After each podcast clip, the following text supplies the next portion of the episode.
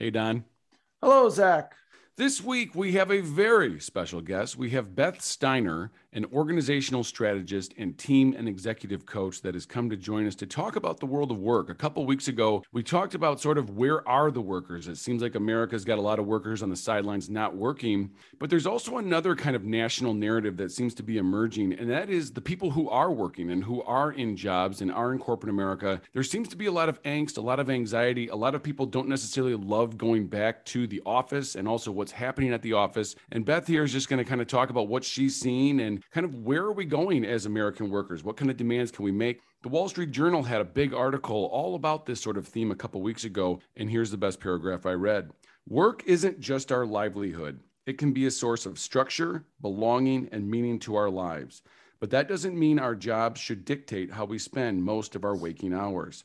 For several generations, we've organized our lives around our work. Our jobs have determined where we make our homes, when we see our families, and when we can squeeze in during our downtime. It might be time to start planning our work around our lives. And Don, Beth, what did you guys think about this article? Where do you see American workers and do you see this angst or is maybe just kind of all this blown up by the media in general?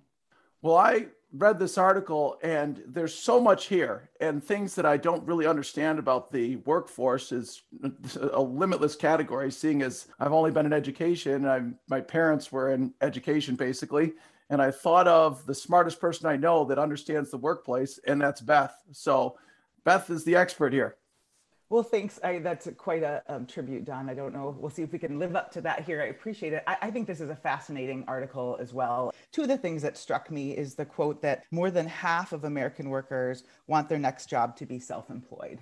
And like, what is that about? And I, I think it's well supported by the other uh, statement in the article about net freedom. And it's described as having the liberty to have freedom from obstacles and interference by others. And then positive liberty is the freedom to control your own destiny and shape your own life. I feel like that is a, the silver lining to the, the migration piece that you're, you're talking about. I look at organizations, what I see is the aspiration to have more of this, but even the way it's being achieved feels like through confining and, and labeling and putting in categories versus truly freeing. And I wondered if we were to open that paradigm to what freedom looks like, how many organizations would actually be willing to step into that? Do you think part of all of these feelings of wanting their own job is just sort of people kind of daydreaming, right? You, you, the day to day is kind of a grind, and you think, man, I really want to start on my own but in a lot of ways people are not thinking this clearly. Like you've got to have health care or you got to have a 401k or you know all of these little things on the side that maybe keep a lot of people from leaving their jobs. And do you think some of this is just that maybe for the last year or year or two people have been allowed to work from home? Maybe they've had kind of a reduced or easier schedule. And all of this is just kind of a bad couple months as people are just getting back to the grind i guess of work yeah, I think there's truth to that. I think there's that adage when it comes to relationships. If you're if you're leaving someone, are you going to something or are you running from something? And we probably have a mix of that in both scenarios. I had two conversations in the last week with people at very large employers. Both are looking to leave, but it's not that they don't love their job. They actually do, but they can't do it in the confines in which the organization has set up. To the extreme, one of them needed to buy a trackball off of Amazon so that their mouse constantly moved. So on the screen, they showed up as green and active all the time.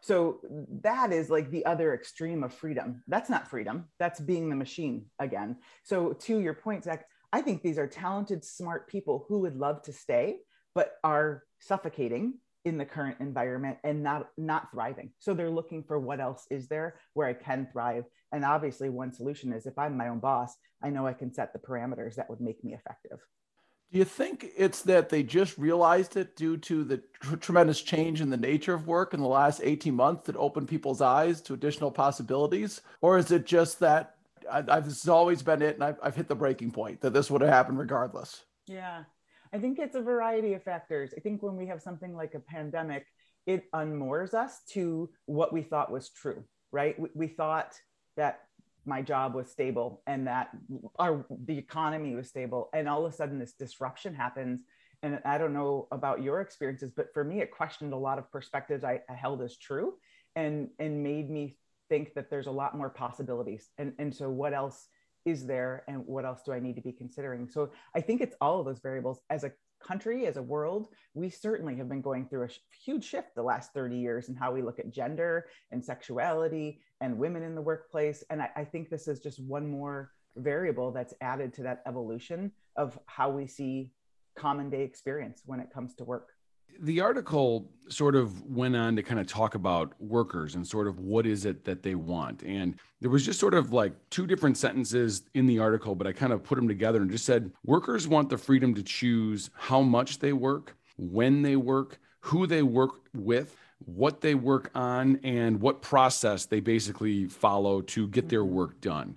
This almost seems like a revolution in a way for workers in terms of it you know i guess the stereotype was the company is just like this is what we're doing this is how you're going to do it and this is who you're going to work with. Are you finding that companies are really struggling with this many demands? I mean this seems like it, it is a major shakeup.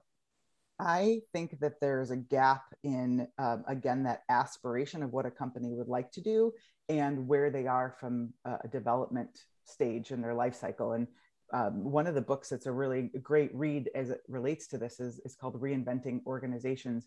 It talks about the evolution of organizations over time, but also by choice, and how there's a, a level of organization called teal, which is a, highlighted in this article around Morningstar as an example. And it's exactly what you're describing, Zac. It's people, there are no bosses, they are self organizing teams. But the structure of that group and, and their philosophy and how they're set up is to be a teal organization. And so therefore you are enabling and empowering all those behaviors. That's how the company was generated.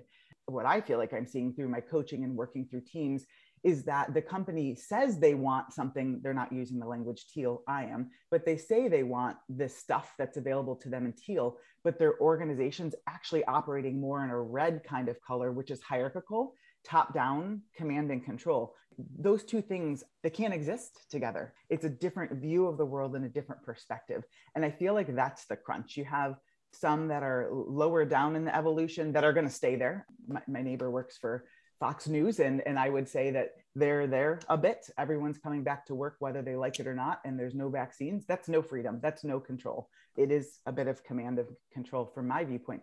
There's others, other organizations who say they want you to be empowered and, and to create your own schedule, but then you see well you can do it on fridays from two to five. That that freedom evaporates a bit.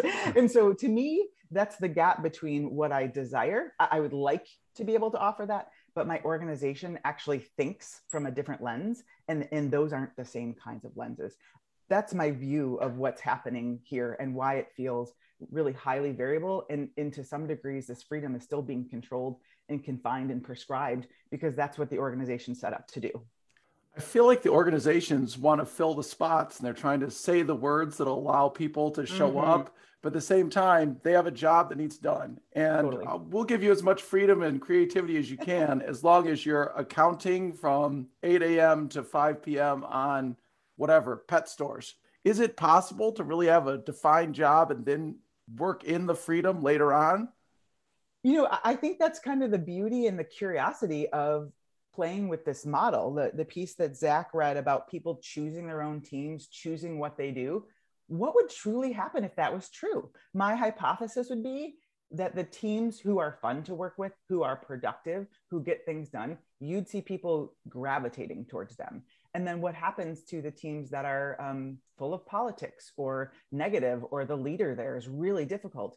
you would see attrition and so if you if you did allow for some self organization and you rewarded where the behavior was happening that allowed for work to be productive would you naturally get more production and weed out the people that actually make organizations not so fun to work in well, I oh. mean, that goes with Steve Jobs' quote of A teamers only want to work with A teamers. And he yeah. always just said those are the people that are productive, that have a same like mindset and stuff like that. I don't know. It just seems like also though organizations have culture and it seems like it's really hard to change lots of mindsets once you have sort of an established culture. Are you finding that a lot of these places, as you were saying, like they kind of give the lip service, oh, yeah, we want to be this, but ultimately they just can't change, right? Normally, that's why you see startups slowly eat up the old dinosaurs, right? Don's mm-hmm. favorite example, of course, is Kodak, right? They couldn't see it about, hey, film's going away. We have to get, you know, we've got to make this pivot and they just can't change. It seems like this would be more of a market based evolution as we just see new places just that have the employees, that have the talent, slowly just overtake older ones. I think that's certainly a faster way to do it. I do think organizations that exist can get there. It's all about leadership, and whoever is at the top sets that tone. And if they're saying they want something and then they're changing their own behaviors first, you would see that happen. I think what sometimes happens is leaders uh, at the top say that they want that, but they don't actually look at what it takes to change from their own management style, their own leadership. And so, therefore, it's kind of like pointing out to the sea and saying, you all shall do this and, and, it falls flat. You get that lip service you see variation you see more rules around how we're going to do it than versus philosophy and like it's lived and owned. So I, I do believe leadership starts at the top. However i don't know how often senior leader executives are really willing to look at their own behavior and what needs to shift to empower that culture change. Some of the ideas that were thrown out in the article to maybe rethink work.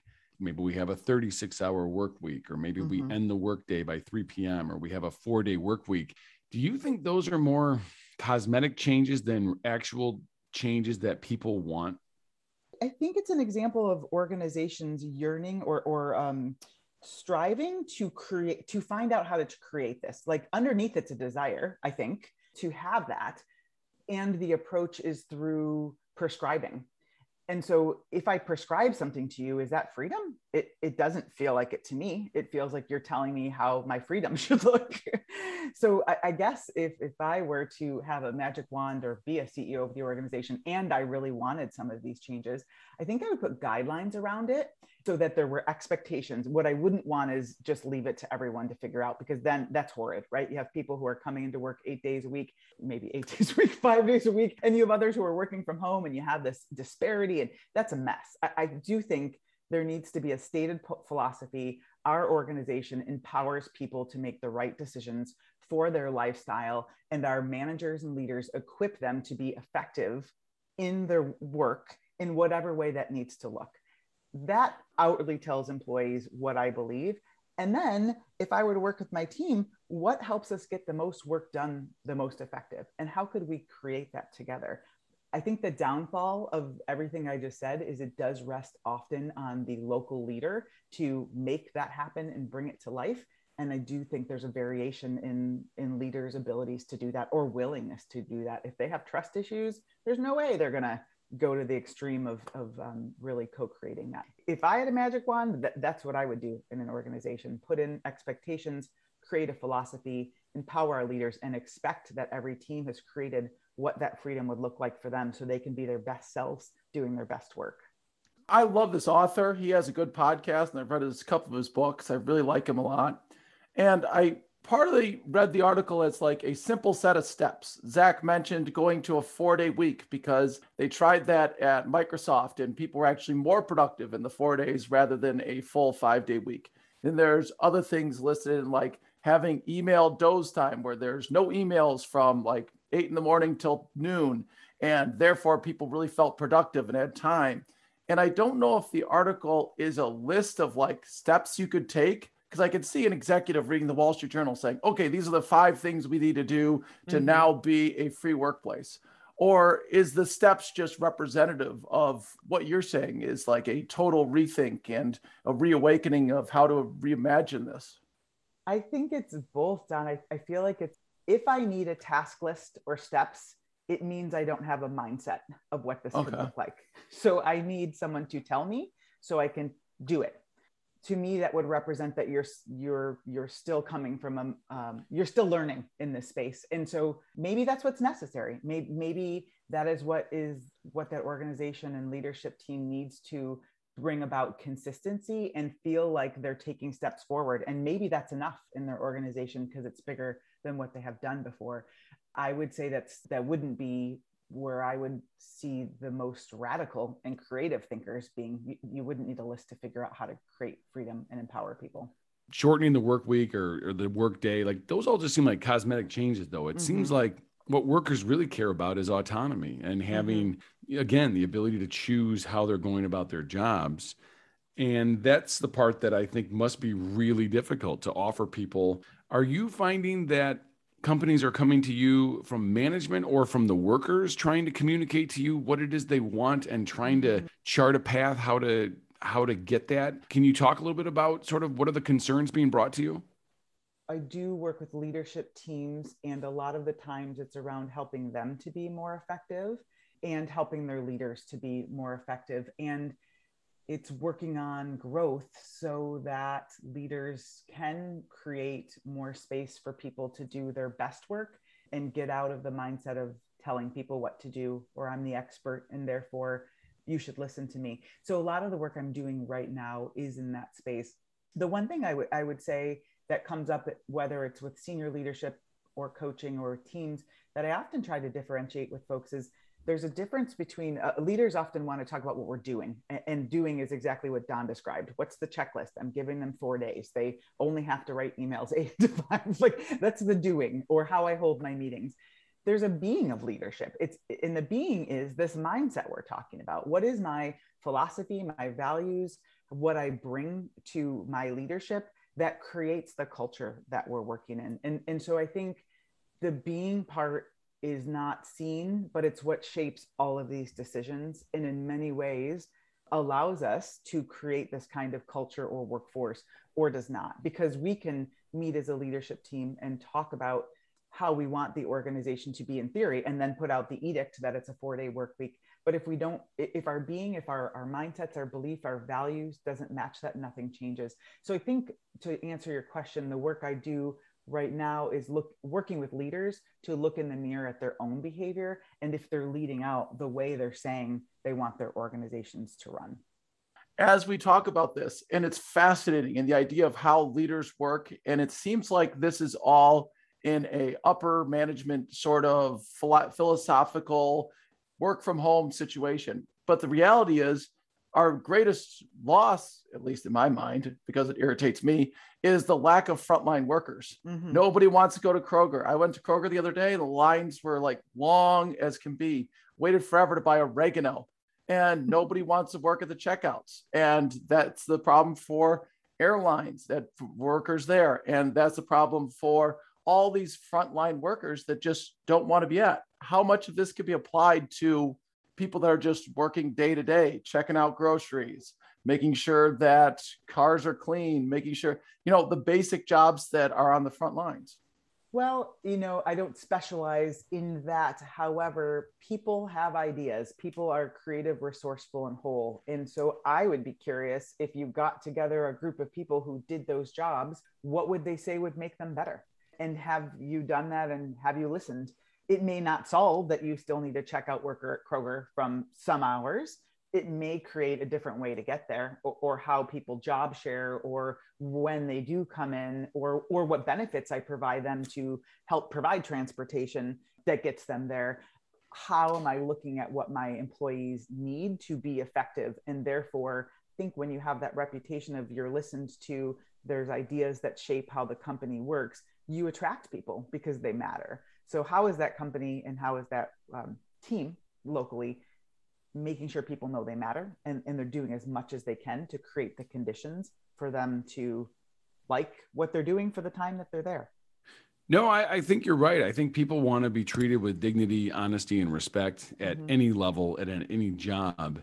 And it seems like you get down to the service worker job, and a lot of people just say, This is how the job will be done. And as yeah. you're saying, yeah, but have we ever asked the people that are actually doing the job if there's maybe a better way, or is there a way they would like to go about having some autonomy and getting the job done? Mm-hmm. You know, Don and I work in education, so sort of wondering about the corporate offices. Those are that's like a foreign world to us in many ways, and you know, it, it's sort of interesting to kind of think about all of these demands. I think we're back at work now after the couple months, and there just seems to be i don't know kind of a malaise uh, mm-hmm. around some teachers that we know and i'm not sure if that's just kind of the age and the number of years we've been there i think there's an idea that we were off for kind of a year and a half in terms of not inside the physical classroom with students always around us and i think it's been an adjustment for everybody but it does make me wonder all of these sorts of demands we're seeing at the corporate level are they out there for everybody else in the workplace, no matter what mm-hmm. level you're on? Mm-hmm. So, how would the two of you answer that, looking at reimagining what's possible in the school system? I would say that the I would agree with Zac, and we've Zac just found data at Barron's yesterday that turnover in education sector is greater than pretty much any other sector, mm. and people are just leaving, and that in general there's two factors at foot. So I feel like I have a tremendous amount of liberty in that I can do pretty much anything I want on any given day in my classroom, as long as it's going towards a longer goal of getting kids an understanding of economics or whatever. Now, my freedom is pretty much do whatever I want that's appropriate and educational, but that's a lot of freedom. That said, I can only do it for 79 minute chunks or 82 minute chunks like that. As long as I'm in class on this day, I'm doing this, doing something. And so it's a lot of freedom and at the same time, a little bit less freedom. And I'm okay with it. But to tell you the truth, I think it is the grind is real. And when people had a year and a half to imagine less of the grind or doing mm-hmm. things in a different way or more at home, they came back and realized, like, I'm exhausted.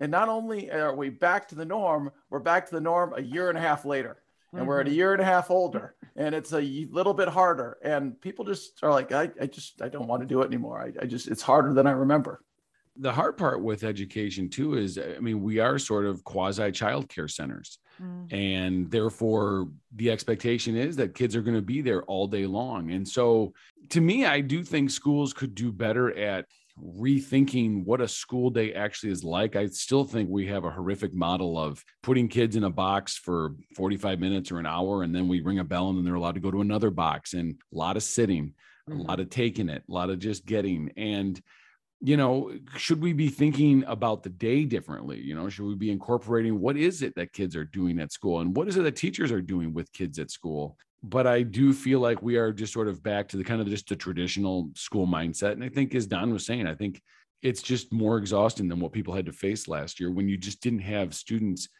always needing something from you all the time. What do you think would bring more energy to it and energize the staff? It's a great question. I don't know. I, I think in some ways, maybe if teachers were given some more autonomy about how they maybe handled their day, and, and maybe mm-hmm. they had to work with other groups of teachers to just kind of decide, like, you know, what do we want to do with our time or how do we want to accomplish these things? But some places, as Don was saying, like I think sometimes teachers do forget they do have some autonomy once the classroom, once everybody's in the in the room, right? And mm-hmm. maybe in some ways that gets forgotten a little bit along the way. I do think sometimes there isn't enough time given to teachers just to think and mm-hmm. to prepare like what is it we want to do how to be purposeful because a lot of the times we are needed to be in front of students monitoring if that makes sense mm-hmm.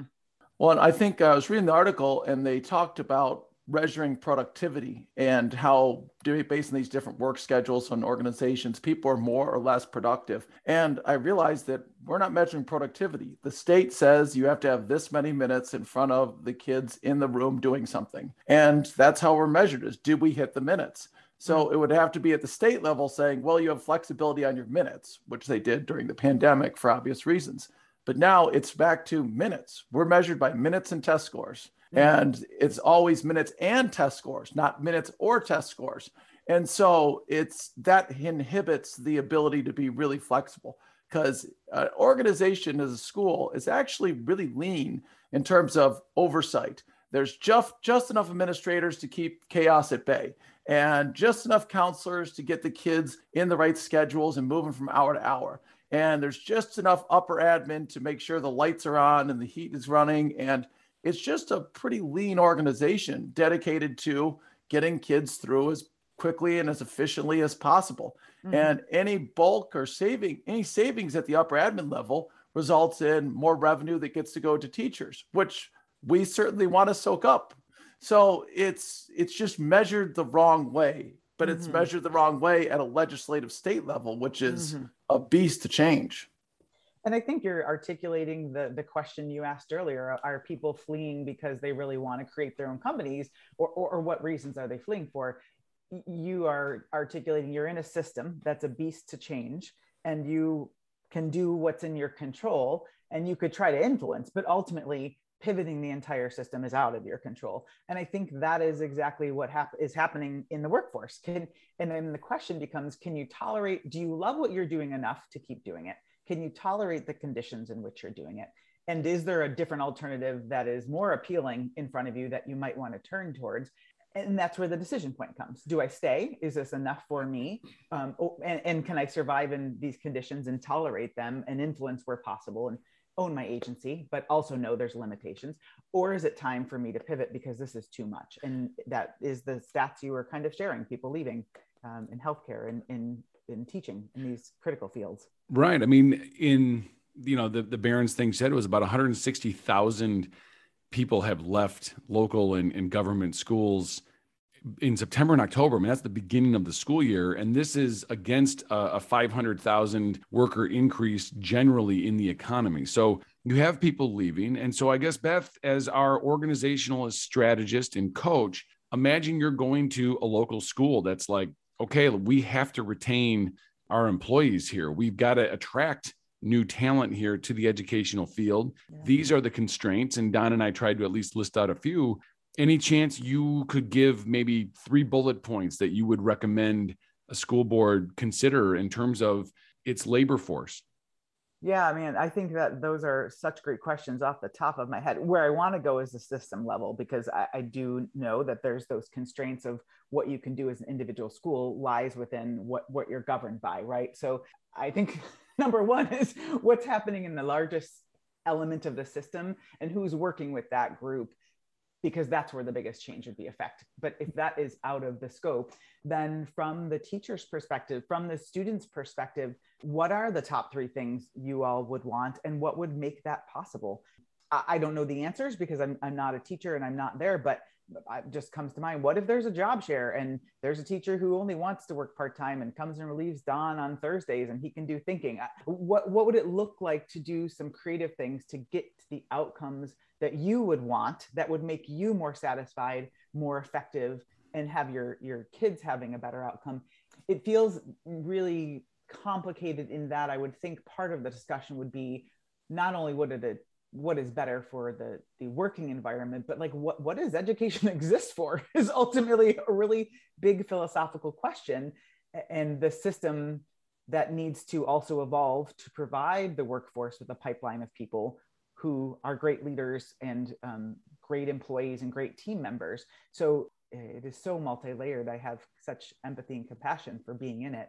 Um, but if it was just a working with a school it would be what are the top three things that our, our microcosm of the environment really want that would up their effectiveness and satisfaction? And how could we give it to them within the, the constraints that we have? I don't know what they would be but i would be curious to, to find out what modifications could be made in our control. Do you ever find when you're brought in to advise that people are or organizations are interested in having you come to advise just to say that they had you come to advise, but they actually don't really want your advice. Don and I have sat through some PDs and uh, just we've seen things where we we you know kind of almost want to check a box like oh yeah we're we're working towards trying to make some changes here, but really ultimately like once the the expert that came in to talk leaves, nothing really gets shifted. Do you see mm-hmm. that a mm-hmm. lot? You know, I, I wonder sometimes um, when that happens or how that's perceived my experience has been I do think the executives at the table don't see it as lip service, but actually think they're doing the right things. They're they're not able to see the bias they hold or the perspective they hold. Um, I, I think with the rise of lots of efforts in the diversity, equity, and inclusion space, this is where this example you're giving is more into focus, right? Everyone, it feels like, has rallied around making sure they have staff or a team focused on this, making sure they have a strategy. However, the degree of which they're willing to implement changes varies in terms of how progressive they are. And when you look at some of the organizations that it where it may feel like they're they're doing lip service or they're just it goes back to that checking a box example that Don gave that I think I'm doing it because I'm checking this box. I have a diversity officer. We're reporting these things to the board. Check, check, check. But actually, what hasn't changed is my mindset. Oh, I'm a white male. I've grown up in privilege. I need to be aware of how policies and things we have affect people of color, women from getting promotions. I need to be invested in looking at my compensation strategy and how we're paying people. I feel like if you don't have curiosity and the desire to be self aware, you likely are going to make decisions that look like you're just checking a box and not really interested. But that agency and ownership lies with the person. And I don't know if they're always conscious of that. Well, and it also just seems like it's a, you know, making changes like this are really hard, but also yeah. time consuming. And it, it's not just a motivational video or an article that everybody reads and then everybody kind of nods their head and says, okay, we're, we did it. Right. Like yeah. it, it, it it, it's a habit and it just seems like that's something that i think a lot of people forget probably at any level is well didn't we do this last week? Aren't we done with it now? And it's like well no like this is a major deal. Yeah. Well and i think there's a there's a change model a communication model i love and i can't cite who created it but um, it's it's uh, levels of creating change in organizations. And the top level let's just jump there and then i'll juxtapose that with the bottom level. The top level is to really get to behavioral change where people are doing things differently, it takes two way dialogue, it takes experience, it takes lots of conversation. And I think what often happens with change is the example you gave is what's called level one, which is I send out an article, I send out a uh, newsletter, and then I check it off anytime I'm communicating one way, I'm never going to get behavioral change. All I've done is inform people, which means they can say, Thanks for sending me the article, Don. Got it. But there's no change that comes from it. It takes time investment, it takes conversation, it takes openness, and so many other variables to be able to truly impact a full behavior change in an organization. I think that's overlooked is the amount of time and dialogue it takes because oftentimes we don't want to hear what's on the other end of the conversation. So it's easier to cut that off and do the one way thing bet time is more scarce than ever before as people yeah. have not enough employees to cover the work that needs to be done. They probably are more re- reticent to actually commit that time. Yeah absolutely. However that's the ironic part i think about some of this article about freedom is they talk about the negative liberty which is freedom from obstacles and interference by others. I think that is so inherent in being part of an organization the and some of it's so good. I mean i was internal for 17 years. I was part of making organizational meetings happen. Um, so i know that the there's connectedness and communication that comes from them. However i do think that attractiveness of being self-employed or doing your own thing you eliminate all of those requirements of that you have when you're internal. The emails about the potluck next week the town hall you have to go to to listen to the strategy. Those all take time to your point. And when you can make them value added, they have value. However, if there's too much of them, just think about how, I mean, there's a lot of employees that spend all day in meetings and how many of them are value added and how many are required by the company. Where could we get freedom back by minimizing those negative inhibitors? This idea of all of these freedoms again the freedom to choose how how much you're going to work or who you're working with or what you're working on all of those things i almost just kind of thought about it as like this seems like a revolutionary sort of movement among workers and what their demands are to kind of you know take the shackles from management and, and throw them in their face. But it also just sort of I, the first thing i was kind of thinking of is like most revolutions sort of fail. And in the end the big entity kind of wins and it, everything just kind of goes back to normal or people get beaten down. And so one thought I had though is aren't we just sort of like one recession away from people just to be happy that they have a job again and can mm. support their families and all of these desires that they are asking for now fresh off of covid maybe just kind of go away and therefore do you think management is just like we just got to wait them out a little bit and then they'll be desperate again for a job you know it is maslow's hierarchy right? We have safety and we have those needs. However we're human beings. So i think that's a short-term view of things. And for sure you need to be able to take care of your family and have a roof under your head over your head and make sure your family's fed. However i think humans are wired to want more. That's how the whole maslow's hierarchy triangle got shaped right? Like you keep going up it and, and wanting connection and belonging and wanting maybe self actualization or the ability to know who you are in this world, what your potential is, and how you contribute. I don't think we can strip that from humanity. Uh, I think that's what makes us amazing um, as a species. So I think the short term, yeah, that could happen. There, I mean, it happened to me. I know when the pandemic hit and all of a sudden I, I, honestly had a vision of me living in my mom's backyard in a tent. Like, like what if that happens? Like who who has property? We were renting a house. Who has property i could live on? Went to like the lowest common denominator right? Like that's what mattered. However when that need becomes met or i feel secure enough in it i'm going to go back up and um, continue to look for it. So i think the longer term game to your point revolutions i mean i was reading a book last night in feminist revolution we're not we're not done with trying to change the role females play in our society when in terms of political economic power and uh, seats at the board and all of those things. We're nowhere near done. And this has been going on for i don't know 60 80 years in 100 years since the, even getting the vote. That's a 100 year game and longer because of course we build on the forefathers and mothers that came before us. This isn't going to be a short game either. And so it can be disappointing but i think um, when people have the power to walk with their feet, then employers need to respond. And the employer's choices am I playing for the short game, which is win them back with some money, throw some cash at them, and give them a crappy manager and hope that they make it two years? Or am I playing for the long game? What, what am I really evolving to?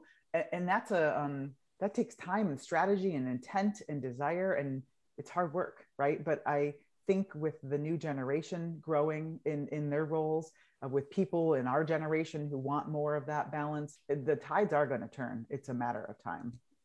Beth, you are my hero in many ways, but I we've there's so many thoughts I have. But first one is, you know, you mentioned like you have to imagine your alternatives. Do you still want to stay with the job? And what are and I'm two and a half years from retirement. I could walk away with a pension and healthcare for life for my family.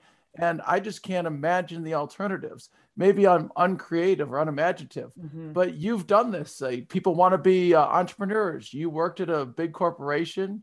You left and traveled the world for a year with your family. You've come back to become an entrepreneur. And courage is mentioned in the article. You have a lot of courage, but also you just mentioned fears. Mm-hmm. How can we think about this in terms of what is the individual person's contemplation as they look at all these alternatives?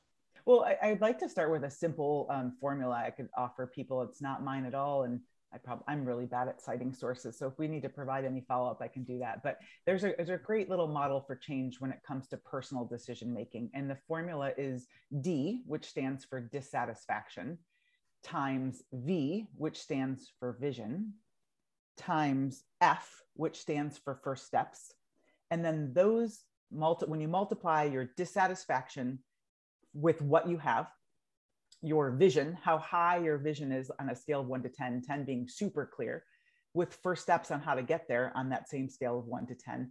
That multiplier has to be bigger than the R, which is for resistance.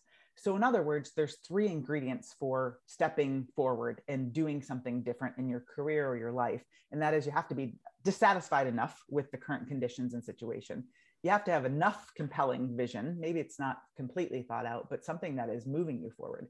And you have to have some first steps of how you're going to get there. Those three things have to be in place, and then you overcome resistance. So I think that's something we we all can look at when we're making changes and ident- use it to identify what might be the lower piece because it could be vision. I don't know what I would do, but I'm highly dissatisfied here. but it could also be like I don't know if I, maybe I'm not dissatisfied enough to enact my vision of creating my own business or going into partnership with someone. Or maybe I have a great vision and I'm highly dissatisfied, but I don't actually have first steps of how to make that happen. So um, I would offer that as a diagnostic to look at when thinking about your own life. And then when it comes to, you know, what is my vision? And that was maybe more the specific piece you were looking at. I think that's where coaching comes into play. I think that's where friends who ask great questions and can listen to you come into play. I think that's where journaling and listening to yourself comes into play. But what are you, what is it? Um, what is it you want? And, and again, this isn't because I'm escaping Microsoft or whatever company it is. This is what's in my heart and what feeds my soul and what am I really wanting to give to the world and do every day. Um, that's a lot of in, introspection, reflection. Maybe it's not as big as I'm making it out to be, but I think it's where your support network can come into and help you create whether you want to leave teaching to do something else and if so what that something else is in a few years your equation is is amazing. I really enjoyed kind it's of not mine for the record. Well, the, the equation that you're citing. So then my my i wrote this down as you were writing is in america most people just say follow your dreams. Mm. When you hear that, what do you think? Oh man, yeah, I, I, you know, so I'm going to speak from lived experience. I, I went to a coaching weekend workshop in Tucson, working with horses, which was incredible, and went into the workshop thinking I need to figure out what's next for me in my career. And I came out realizing what I really wanted was to do something I thought I couldn't do until I retired, and that was to travel. And I wanted to do it with my family, and I wanted to do it while um, my kids were young, and I, I had this vision of like not having a replacement knee. but like I don't have bad knees, but like you know, you wait till you're 70, you got a fake knee, and things change. So I wanted to do it now, and, and from that lived experience, I do often say to people, live the life you imagine, and I don't mean it like foo-foo, but like if there's something you really want, there is a way to make it happen, and and you can figure out, we can figure out collectively how to make it happen. So I do believe in live the life you have you have imagined. I do think there's something to imagining that and being purposeful and creating that.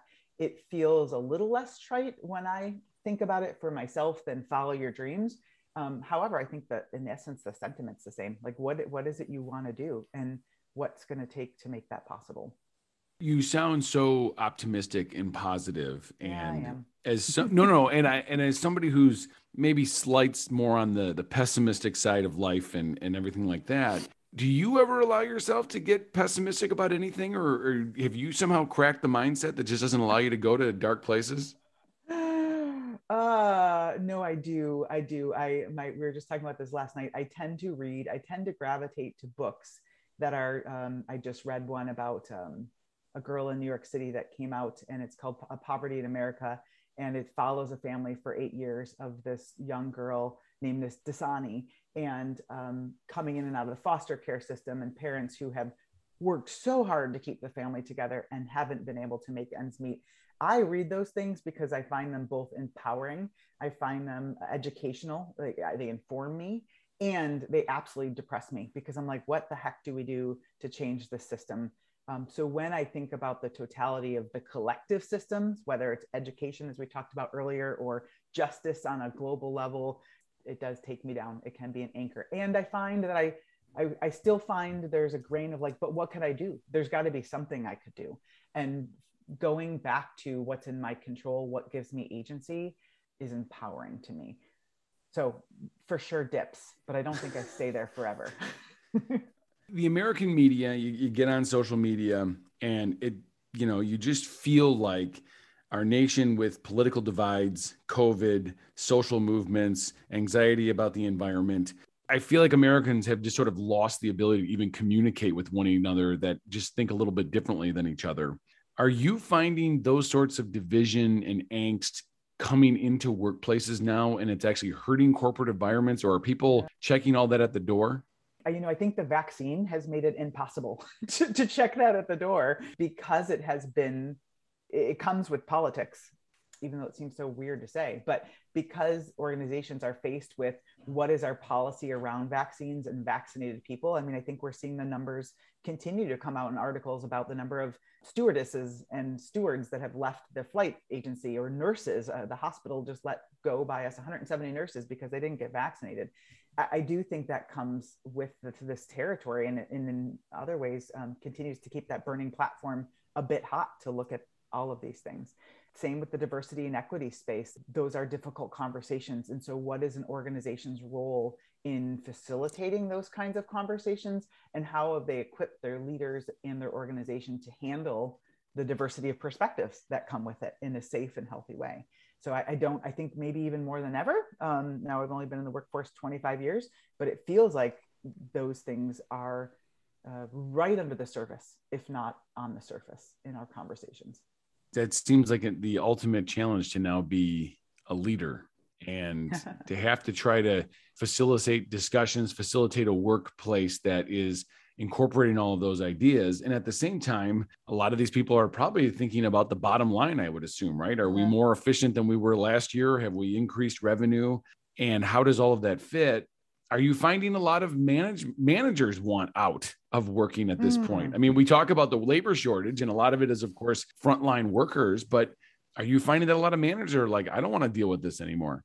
You know, I have not run into that. It's a really interesting question. Now, I want to preface I, am not an internal person at this point in time. I am an external coach and consultant. So I don't see the masses. I see you know segments of the organization like senior leadership teams individual leaders the leaders i'm coaching clearly are there because they want to thrive and grow so i probably have a skewed lens of the average um, leader in an organization but it's really curious to find that out it, how it's playing out at that at that regard in the in the masses for leadership what do you think I don't know. I, I mean, I, I, my only perspective, I guess, would be the education perspective. Mm-hmm. And to me, it seems like it would be harder than ever to be an administrator in a building mm-hmm. because you're now trying to obviously manage staff, manage students, but schools seem like they're under a microscope more than ever and the public seems to have its opinions about how they want schools to run or what they want schools to be talking about inside of schools and it just seems like the PR job for an administrator seems larger than ever mm. and i don't know i mean i and you could say well the workload's always been hard for leaders and administrators in any job but it just seems hard because it just seems more magnified and i'm just not sure if that's also just because of the way we communicate now where we mm-hmm. just communicate in forums and we leave up things that maybe are true or are not true and we write in caps and we write with emojis and it just seems like that there's a huge swirl that just kind of surrounds everything and it would just mm-hmm. be really mm-hmm. difficult mm-hmm.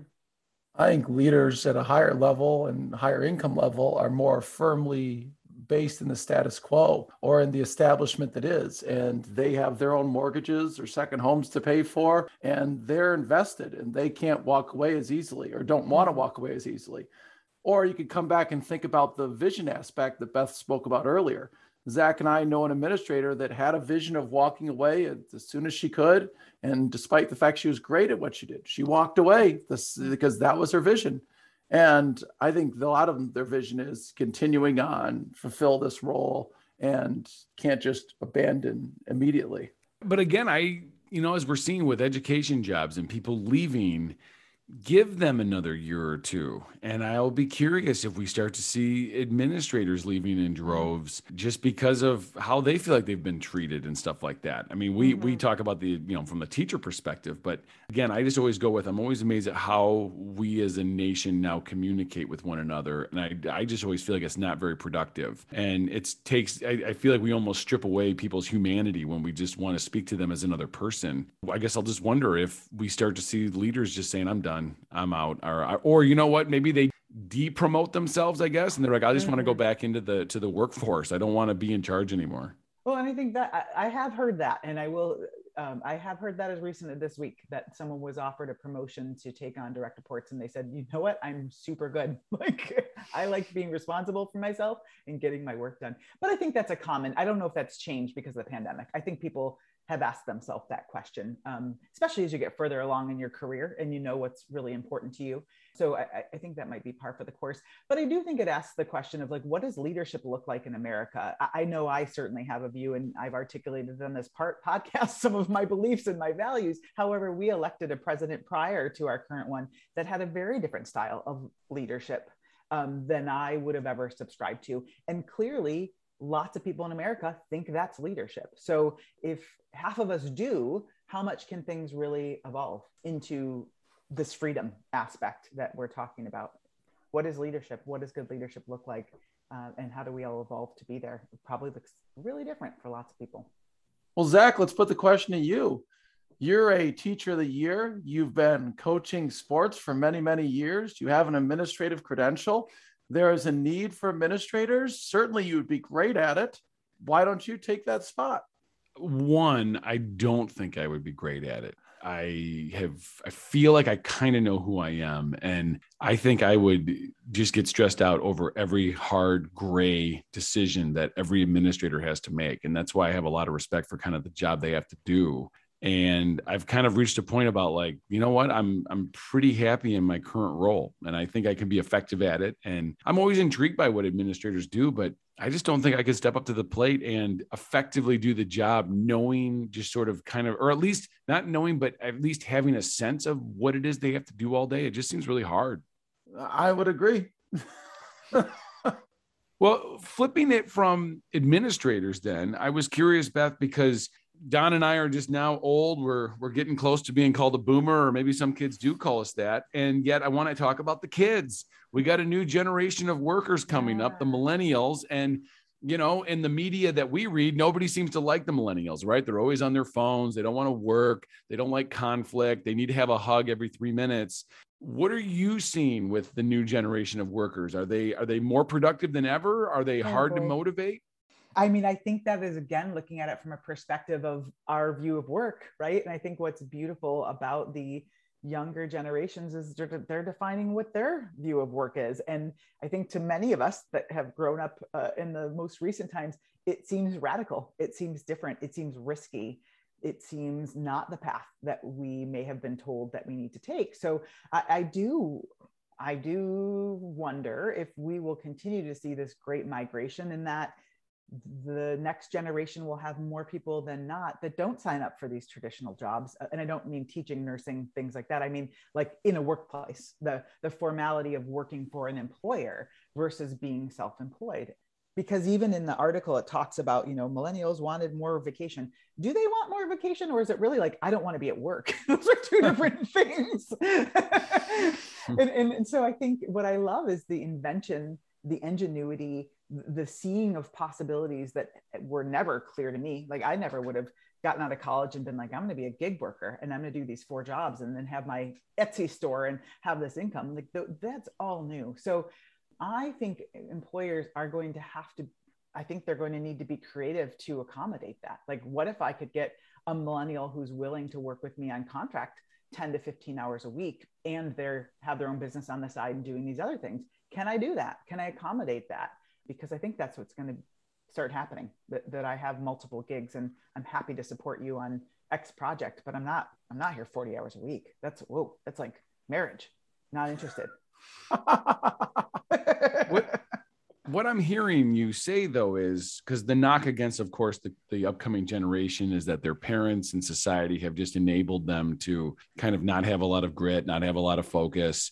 And what you're saying is the work world is just going to enable them in how they work in the future? I think so. I mean, I had a conversation with a friend of mine whose son opened 15 years old, 16 years old, opened his own store online and some gaming thing. He's making $800 a month in people buying these products. And do you know where it's going? Into cryptocurrency. Oh, so what's he gonna? I mean, now he could lose it all, but if he puts eight hundred dollars in cryptocurrency every month in five years, what's he gonna have that I don't have? like, is he gonna need the job at, at Raytheon? Like, maybe not. So again, that is a you know a lottery question, and I know there's a lot of volatility there, but that's something you and I never had growing up. So what is what's possible for there? So I, I don't know. I, I think it's a great unknown, but I would be prepared for all of these things to play out in a way different way than the traditional go to college, come out of college, get a job, work your way through the ranks, retire with two houses that maybe was a goal for someone. I think um, the young people are going to figure out how to make what they have happen now. Well, you mentioned crypto, and last week here, Don's favorite billionaire, Mark Zuckerberg, came out and decided to change Facebook to Meta and apparently now we're going to live in this metaverse online and we're going to work there. And there's been a lot of discussions about the idea of meeting people's demands of when they want to work, where they want to work. And therefore, the idea is maybe we're putting on VR goggles and then hanging out in a virtual room while I guess we're working all day. Has anybody started approaching you to talk about we got to start organizing for the metaverse? We need your advice. no, I have not had that. I, I guess, in, in fact, the most recent conversations I've had have in, in a way been maybe the opposite or telling. I, have had a few executives say, so what's it like to be external and not in an organization? And they've asked it in a way like, I'm asking for a friend, but not. So um, I, I, have not faced that question at all. And no, um, but maybe I'm not working with companies that are thinking that far ahead. Yeah, I, I don't know. I, it's it's a weird thing, but I'm amazed at how much how many think pieces I've read this week about mm-hmm. the future of the meta world, and it seems like it's kind of coming. I, I mean, I don't think it's coming right tomorrow, but slow and steady as we've seen technical adoption, and maybe it's there. And I guess I'll just be curious how that possibly impacts workers and stuff like that. Yeah, I mean, I love the pioneers and the innovators. If, if they if if we don't have folks who are stretching us to think different, then we don't have something to expand into. So um, follow that. And I think there's something to watch for that what are we creating is it, and is it good for all of us? I think a few years ago, uh, people thought about culture and they thought about organizations that had foosball tables. And, and, and that seemed like the way to have culture. Like, wow, that's really radical. And, you know, more recent thinking on that is actually that's, that's a bit gendered stereotype of what people want and need in the workplace. It actually resembles a bit more of a frat house than it does the workplace most people want. And I think, I think we have to continue to be aware of how the choices we're making to shape our organizations play for all of us, not just some of us. Well, I've got a final question then. I'm going to put you on the spot here, thinking about what you know about workplaces and, and how they work and the, the real obstacles they have in sort of making these cultural changes. Are you long or are you short the American workers' experience at work? Like am i hopeful or am i not is that the kind of yeah yeah would you would you buy in that oh, the gosh. experience gets better that we meet these demands or again i'm sort of a pessimistic believer that most revolutions die with uh, the greater entity just kind of slapping everybody down or you know in the simpsons there was that great episode where Mr. Burns was trying to listen to all the plant, uh, you know, the workers' demands at the plant, and then he yeah. ends up giving them tartar sauce, and that's uh, that was the that was the big thing they got. I uh, I'm I, think revolution ends up revolution. What is it? Right? It changes the essence of how things are done, and you end up with a different variable. I think if we're looking at it that way, I'm hopeful that whether it's new generations who are coming forward or things like a pandemic disrupt us enough or have disrupted us enough or, or, will continue to that we are forced to think of doing it a different way but if we continue to think of it from the paradigm of kind of like you you said we had a pandemic for as teachers we went home then we came back to work and now we're kind of doing it again i hope that those experiences are more in the minority and um, there's more gains made in thinking about how to work differently overall and out taking the blinders and the constraints of the traditional workplace off and looking at it for w- what would be possible and um, generate to meet for everyone's needs. So I'm hopeful for revolution, but I also realistic that that's might not happen in my lifetime. Or maybe it will happen in the metaverse. maybe maybe I will go there and create the utopia of the workforce. I don't know. I'll have to learn more about that. There you go. Well, Beth, some of your ideas today have been just really fascinating to listen to, and I was just curious if anybody is listening. Is there a way they could contact you just to to pick your brain or to to obviously network with you or anything like that? Yeah, for sure. I think the easiest way uh, is LinkedIn, and uh, my profile is Beth Stiner. The last name is S T I N E R, and would love to connect with anyone doing this work, interested in this work, uh, changing organizations from the inside out. Uh, would love to connect. Well, thank you very much for joining us today, Beth. And Don, it's always a pleasure to talk with you, and I look forward to talking with you next week. Thank you, Beth. You are my favorite Spartan by far. thank you. Thank you very much.